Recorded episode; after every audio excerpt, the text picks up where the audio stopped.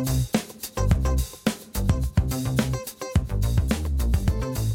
great French gastronome Brillat Savarin once said, Tell me what you eat, and I will tell you what you are.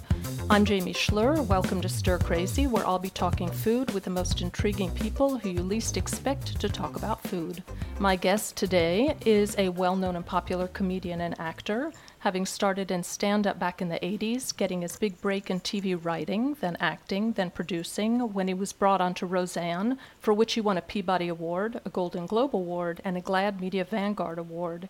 He went on to create, write, and star in his own shows, including The Jackie Thomas Show and Tom. He has appeared in a multitude of films, including Gardens of the Night, True Lies, Nine Months, and Happy Endings. His TV credits include Sons of Anarchy, General Hospital, The Best Damn Sports Show, period, and My Big Redneck Wedding. He's also involved with several charities, including First Chance Scholarship Program and the Race to Erase MS. And he's established a writing scholarship and runs an acting workshop for students at the Indian Hills Community College in Iowa. He is also, and I assume that it's his favorite role yet, the dad of two. My guest today is the fabulous Tom Arnold. Hello, Tom. Hi. Hi, welcome. Well, thank you. This is very exciting because we're Twitter friends, but I'm also such a fan of your work and Ah, and we got your books here. that's an honor. The pictures are make me so hungry. They're just beautiful. And so this is a big honor. Uh, this is Quinn. Right, Tom brought along special guests. Yeah, Jax is eight and Quinn is six. Oh, good. Yeah, I want to I want to talk to you about the cooking that you guys do in your house. But when Matt invited you to be a guest, he said that you do not bake. Well, I mean, Jax bakes what you do, right? You bake a lot of cakes. Oh, good. I'll talk to Jax. Yeah. You go away. I'll have Jax on. wonderful thing for Jax. Uh, he's, you know, got to a point where if the kids want a cake, then he's got to bake it, Oh, good. and so that kind of cuts down on some of our nonsense. But he's he's very good at it, and uh, all himself, and very proud of him. Oh, good. So the question is, has he ever made profiterole? Has he ever made choux pastry? We've eaten it a lot, but it's never baked. Okay, so you're going to see how easy it is. We're going to start with that, with the baking segment, and then we'll talk while it's in the oven. Amy, how are you feeling? By the way, I haven't coughed since we started recording. I, I don't know. I'm going to the doctor's again tomorrow. I'm kind of nervous because I obviously have something that's not going away. So I'm just hoping it's, I'm praying that it's not serious. I'm praying for you. You know, it dawned on me that, you know, when something happens to you, you think, gosh, how can this happen to me? And then you remember that you're at that age, because you and I are about the same age. It's like you get to that age where you think, oh, crud, I'm at that age where things like this happen to people. So, Yes, that is true. And we're lucky to be at this age. I am, you know, but you're Ah, absolutely yes, right. yes. I have two pairs of glasses. I have hearing aids that I use sometimes. yeah, see, I lost my brother when he was 52, and every year I pass 52. I thank my lucky stars. You look a lot younger than me. I'm going to tell you, you look amazing. you're very, uh, listen, your husband's a doctor, right? I, No, no, no, he's a, he trained as a veterinarian. It's the same thing. I mean, the same thing. Well, Yeah. I'm from a Well- farm. I grew up on a farm. The veterinarians, uh, if we got a cut, my dad would send us to the veterinarian. And I'm not even kidding because he's his buddy. Yeah. He'd come out to the farm and show us up. But I, I noticed you mentioned about being able to see your x rays because your husband's in the business and it's very helpful. Yeah, because they hand them to you and say, okay, here they are, your doctor will get another set. And you're like, nobody's going to explain to me. Right. And when you're in the room getting x rays or MRIs, whatever, you sense that you can tell what the deal is and they will never tell you anything. So we tend to make things worse than they are. I do. It's very unfair. In fact, you've just messed up my whole interview schedule because at the very end, I wanted to ask you what I'm going to ask you now since we're talking about this. Is you've had serious health problems. I know you went into heart failure. Since it's a foodish podcast, did it make you change your eating habits? It has, uh, and uh, I recently had another small, uh, I think it's called occlusion in, in this eye here, uh, which is, uh, you know, could have been devastating. You know, uh, we get to home delivery now. I think that during COVID, my excuse is I put on weight. I have had every neurological and uh, heart test in the last two weeks that you could possibly have, and I'm very grateful that I'm good because uh, two years ago I was not good. You know, I was on an ECMO machine for 11 days on life support. So I'm very grateful, but I got to lose some weight. I used to be able to lose weight. First of all, I grew up on a farm, and I worked. So we Yeah. ate terrible, but yeah, losing weight is become harder and harder. I have to admit it, and I have to exercise every day and get back down to a reasonable weight. And so I I have some meals delivered that are really fresh, you know, the way they're prepared. And if there's a plate of food, even if the kids don't eat theirs, I tend to eat it. It's something I got from my dad, where you just don't throw food away. You just eat it Yeah. and you know uh, put on weight like sugar makes me crazy you know and the kids will have sugar sometimes their friends give them sugar at school and but i just need to have an awareness of you know and i've also regulated my eating to not in the middle of the night anymore. That's important. Yeah.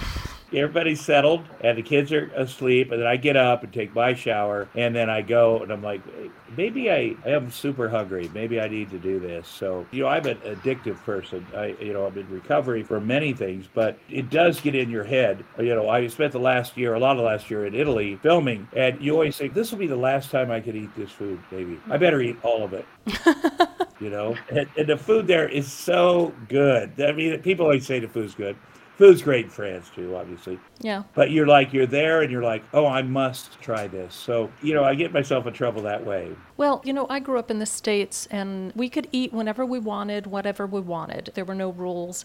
We ate good meals, but, you know, we'd have ice cream in front of the TV at night, we'd have snacks. And the French really regulate it. They never eat snacks after dinner, ever. So it's like you're sitting in front of the TV and you're like, can we get a snack? No.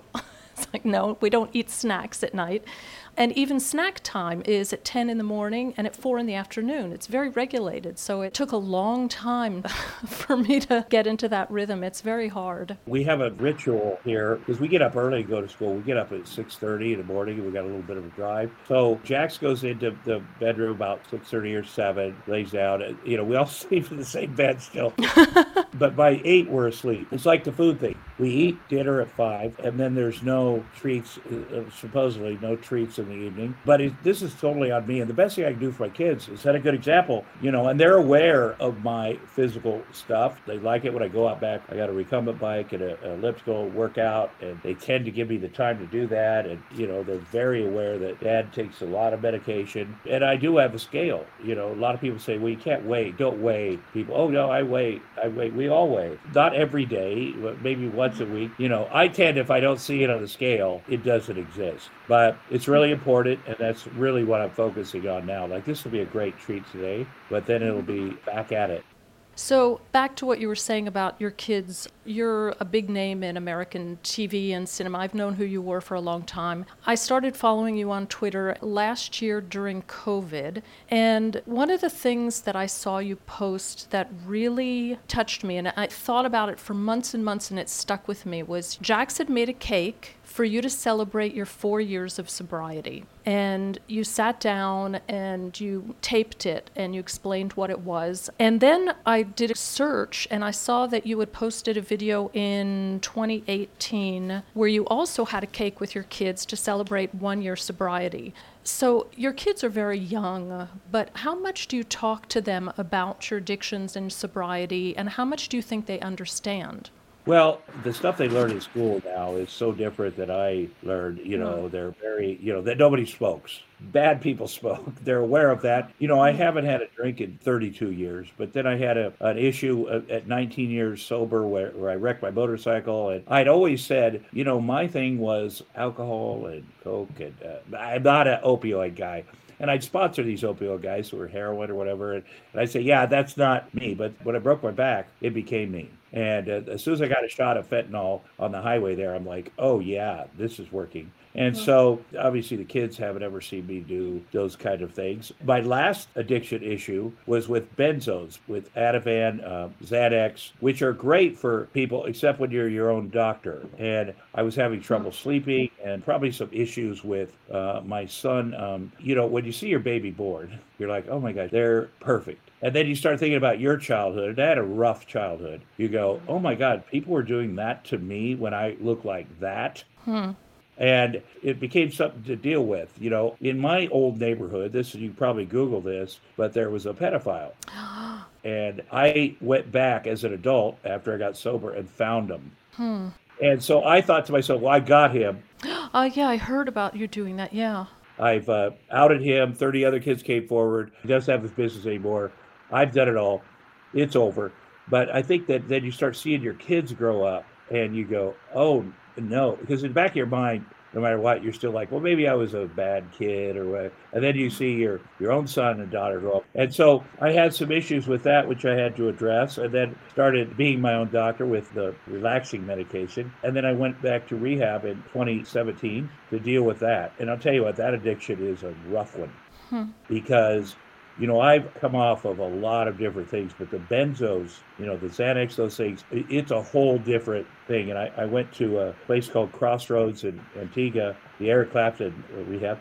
It was rough, but it was great. And then came back and started my uh, sobriety over. Mm-hmm. And, uh, you know, it's just really important to my kids. My kids have been here when other 12 step people have come to the house and talked. And so their whole life they've been, you know. And the thing about me is from the time I quit drinking in 1989, I've gone to 12 step meetings. Even when I was like, wait a minute, how long have I been on this pain medication? I have to start over. But I've never not gone. I've never not been around like minded people, never not been of service to those people. They've never not been of service to me. Mm. And, you know, what goes around comes around. So, I think that probably saved my life. Always being in touch with that, with who I am, and and then how do I navigate this next thing. But you know, I just can't do anything.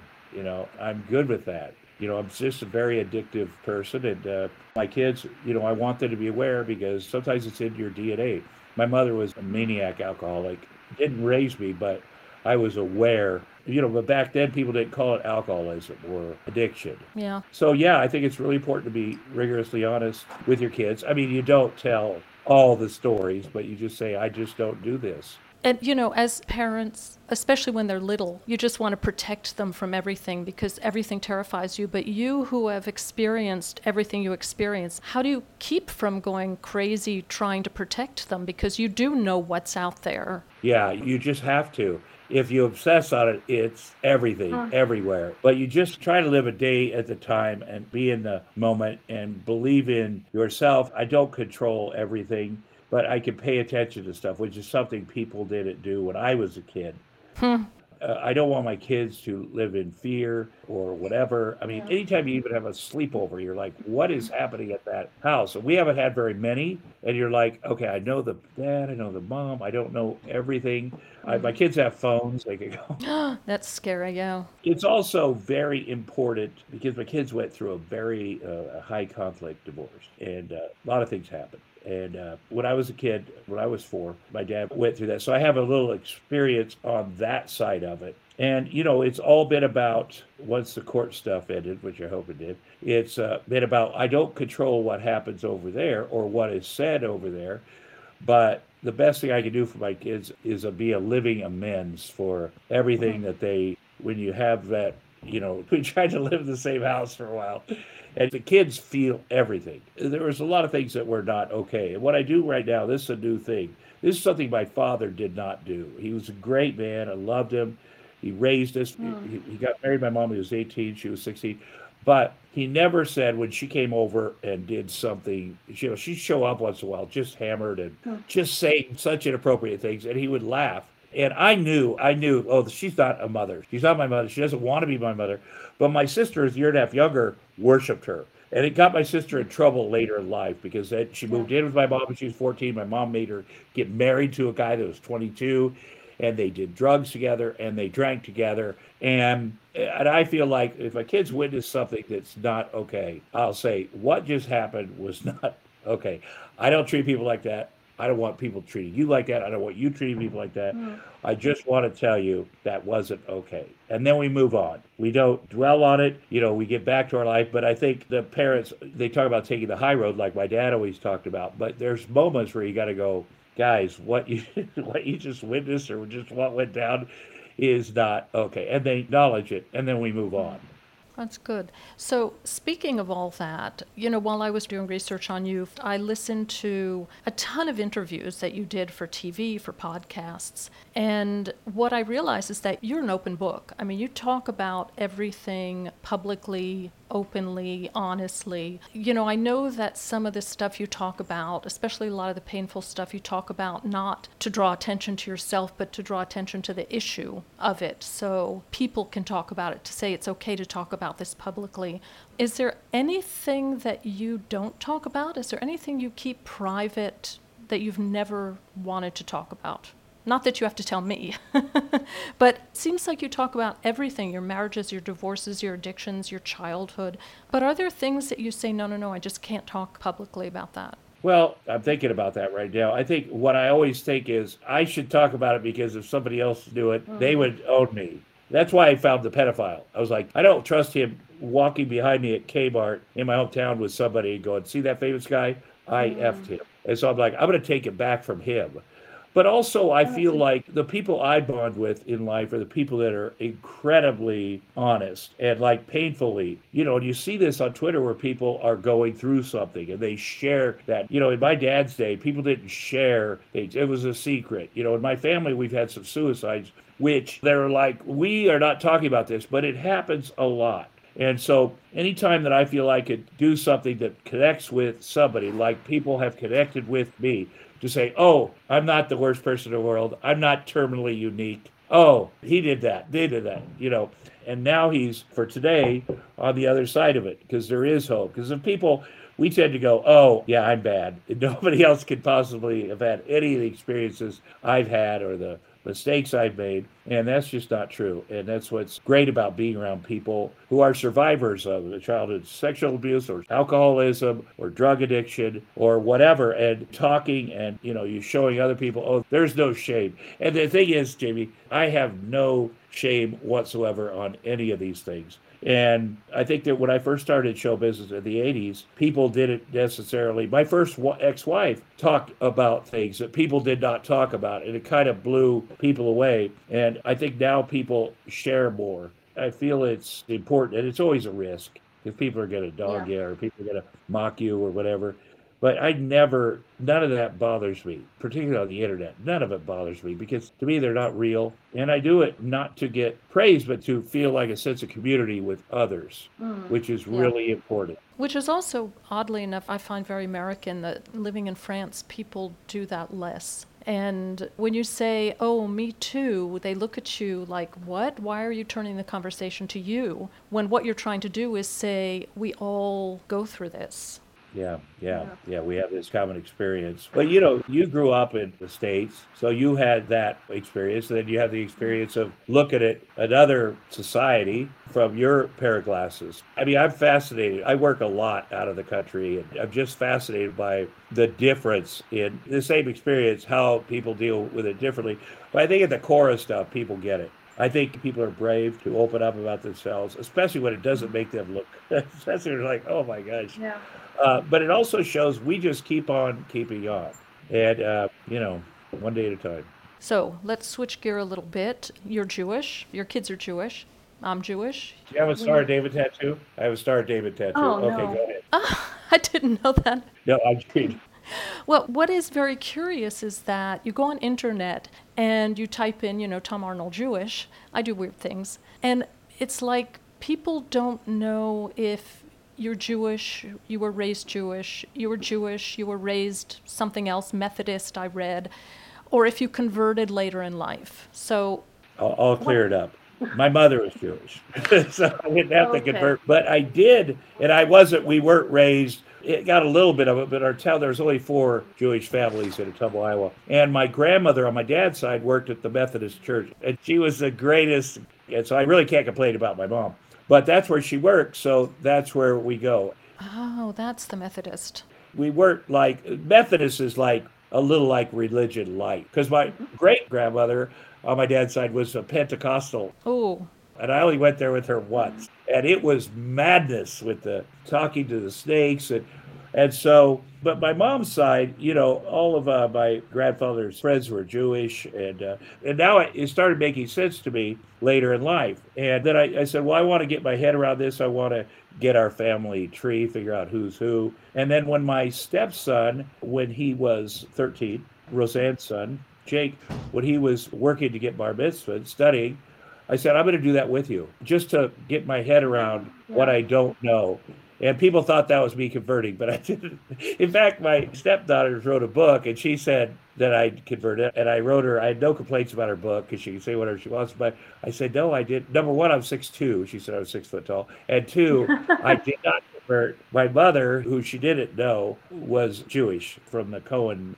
But so there is confusion. In fact, Adam Sandler, Yeah. you know Adam Sandler? Not personally, but yeah. He does the Hanukkah Yes. song, Yeah. and he included me. And then he said, "Tom Arnold converted, but you can have it back." It was very funny, and he apologized to me before it even came out. And I love Adam Sandler. I love that. It's an honor to be included in the Hanukkah songs. it is. Yeah, well, I mean, do you know when you go to Twitter and you click on the GIFs, you type in Hanukkah, like 90% of them are Adam Sandler playing that song. of course, of course. But you know, I also feel like whatever your religion, and you know this, especially for us Jews, anybody that criticizes, we can't say like I'm a Reformed Jew or someone is a, an Orthodox or someone is converted. It's a sin to say they're less than. yeah. It's written up. You can read it. And I think that with all of these different things, it's not just questioning someone's faith. It's one of the many, many rules, the commandments. So, do you guys celebrate any Jewish holidays with your kids at home? Yeah, we do the high holidays and we do Passover, Oh, of course, and Hanukkah, eight days. eight days. Eight gifts. You know, we also celebrate Christmas. We celebrate Christmas very big here. oh, because you know just from my experience as a kid you know there's certain things that are traditions and you do it and you do it. That's what our family does. This is who we are. But if you hammer them at a young age then there's no way. There's no way they'll continue. And my whole dream is for them to just continue. Their grandfather on my dad's side is really important to these guys because he was a part of the 42nd Rainbow Division that liberated Dachau. Wow. and changed him, which is something I obviously got to talk to him about. That was on my dad's side. So that experience, it's important that my kids are aware of. And my uncle made the famous uh, documentary, The Secret Life of Adolf Hitler, and wrote the book. Oh, He ran WPIX in New York. And so it's rough. But, you know, they, there needs to be an awareness because people will occasionally say negative things about Jews. really? We don't appreciate that. yeah. Well, I raised my boys Jewish alone because their father's not Jewish, and we never lived in a place where there was Jewish community. So we would do that. We would celebrate the holidays and Shabbat and stuff. And Yeah. uh, I remember when each one of them, they're two years apart. And the first one, when he graduated high school, we sent him to New York to do an internship. And he called me up after a few weeks and he said, There's so many Jews here. So many- And then the second son, two years later, we sent him to New Orleans to do volunteer work after high school. And like two weeks in, he called me up and he said, There's so many Jews here. Well, there's certainly a lot of this. You know, there's a lot of recovery in LA and a lot of Judaism. you know, you can always find a meeting, and there's some great temples here and great people, and uh, but no places like New York. I'll tell you. Even I've got to New York and thought there's a lot of Jews here. So, you know, I imagine being from France, and uh, you know, that's a good revelation. Yeah. What I love hearing you talk about your kids in interviews and podcasts and stuff is that you obviously adore your children and love them, but you talk about them as if their very existence astonishes you. You just speak about them with such awe, and it always amazes me to hear you Okay. Yep. Talk about them. Now, let me say something about you, Jack. The moment Jackson's board, quit his board, I'd always said, I want kids. I'd always said, through four marriages, I want kids. And it turns out I did. I really did. I wasn't just saying it. And everything changed in my life. And I've done, you know, been in 140 movies. I've done a bunch of Yeah. really interesting things, but nothing is as interesting as day to day with these guys. It's fascinating. I feel like they came here as fully formed humans, and it's my job to protect them, encourage them, but also figure out who they are. And it's my job to leave tomorrow to go on vacation. yeah, that's No, true. the next one. so you know, they're different, the personalities in each other. Here, honey, honey, honey, honey. Which is interesting, and it you just see every day something changes. Somebody mm. says something they didn't say the day before, and I just love it. I genuinely probably would not leave the house if I didn't have to take these guys to the park or work. I have to work, believe me. But that's all you do all love day is work. Yeah, that's what you say, right? We're eating the ice cream Okay. instead of doing the Okay. ice. So, can I ask Jax a question while he's there? Can you hear me, Jax? Yeah? Tell, tell me what you like about baking cakes. I don't know. What's the best part about it? Do you like being in charge? I'm going to be honest. When he has to make his cakes, he eats less because uh, I don't know if this is like that for you, but I mean it's wonderful to cook stuff, but I think it wears him. And he's like, I had so much fun making these. How many cakes have you made in your life? I don't know. How many do you think? Fifty? Hundreds? Okay. He left. he just walked off. I think the best thing about making a cake is other people telling you how good it is. Oh yeah. So you bake it and you don't have to eat it. I mean, you have to taste test it, of course, but serving it to other people is. Yeah, that's true. So I am going to ask you one more question and then we'll say our goodbyes. You said in an interview once, and I can't remember which one, I think the interviewer said you lived a thousand lives and you answered, I have, but it's all to get here. Yeah. This is today, right here, doing this show with you, my kids helping. This is my goal to be a hands on parent. I mean, I'm sure all parents are to enjoy it, to enjoy the kids, to enjoy the rough times, enjoy being a parent. And I've done a million things. And I think always before when I was younger, I was like, oh, I got to do this next thing. Oh, it's the next movie or the next show or the next thing. And even in my relationships, okay, okay, this is bad. Okay, this next one. I'm going to jump right into it. But I realized a few years ago that this is the best.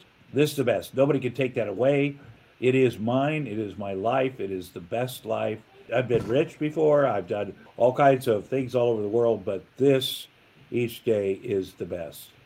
So if you had to stop working for a period of time because your kids needed you at the house, would you easily be able to say, I'm not going to do any TV, movies, anything for the next year because my kids need me at home? Would you be able to do that? You know, I didn't work much during the pandemic because our business was down.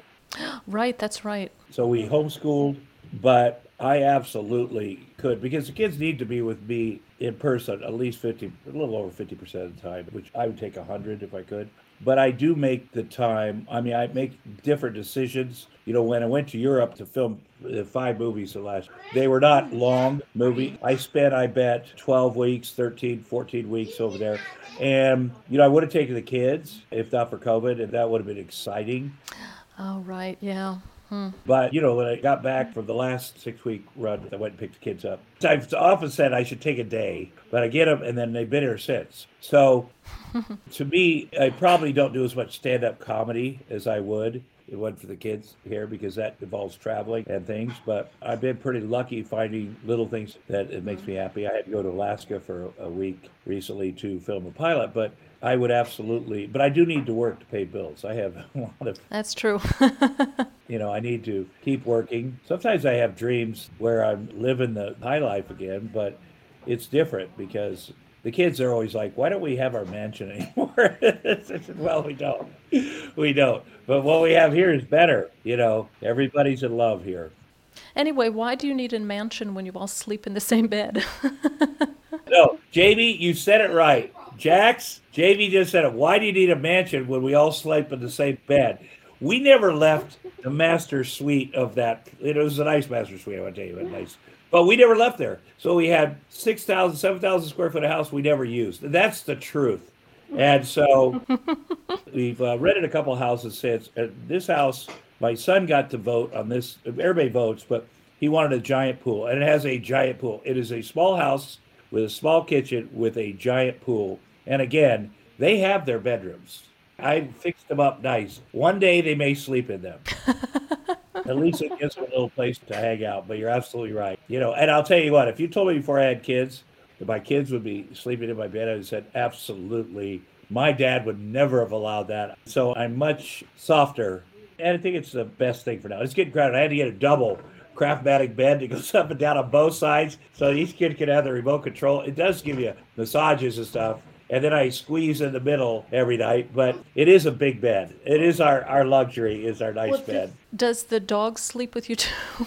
Sometimes, but she gets a little antsy, so then I take her out into the living room. But she's always going to be an antsy dog. That's just her thing. She's uh, hyped up. She hears something. She, you know, and when she first came with us a year ago, a little over a year ago, a year and a half ago, we sent her to the best trainer in the area for five weeks. She stayed with this woman in her living room. Like she gave her the best training because there were five different trainers me, my kids, Sasha, uh, Rosa. And it's always the dog owner's fault, no matter what an animal does. I learned that growing up on a farm. So we were giving her mixed signals. Our dog's name is Sharon Stone, by the way.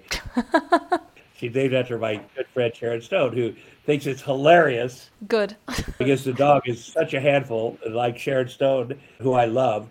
But, you know, it is what it is. And uh, she's not a uh, perfect dog, but she's our dog. And we will deal with. No, no, no, Jackson. Don't make it In, in. France, they don't like that. Yeah, well, I don't like that. Okay, no, no, they don't like the Hershey. That's like ketchup on your French fries. Well, we do have ketchup. I have Heinz ketchup in the refrigerator, actually. Oh, you do? Yep. Because it's different in Europe, ketchup sometimes, even the Heinz. Well, Yay, Jack, she's got your ketchup.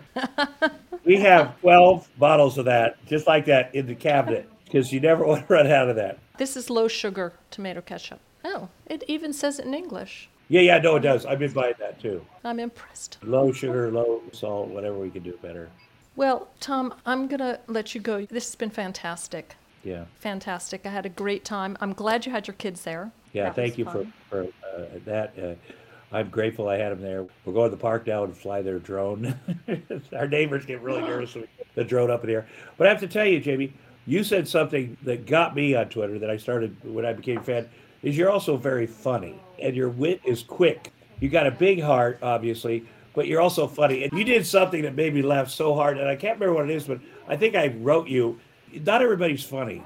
And not everybody can see the absurdity of stuff, especially in this country, and do something funny. It's serious business, of course, but I appreciate your humor and I love you. That's an honor. Thank you so much. I adore you, and I'm so glad we had this time to get to know each other better and to actually talk. And we'll do it again, I hope. I hope so. Thank you so much. Thank you. Now we're going to enjoy our food. Thank you. We hope that you enjoyed listening to this super fun episode of Stir Crazy with Tom Arnold and his kids, Quinn and Jax. Now hop on over to our Stir Crazy YouTube channel and watch me and Tom and his son Jax, and basically his entire household bake profiteroles together. And if you enjoy Stir Crazy with Jamie Schler, that's me, please subscribe to both the podcast and the YouTube channel. That way you won't miss a single exciting episode. But it's also a really great way to support my work, and it gives Stir Crazy the boost we'd love you to give it.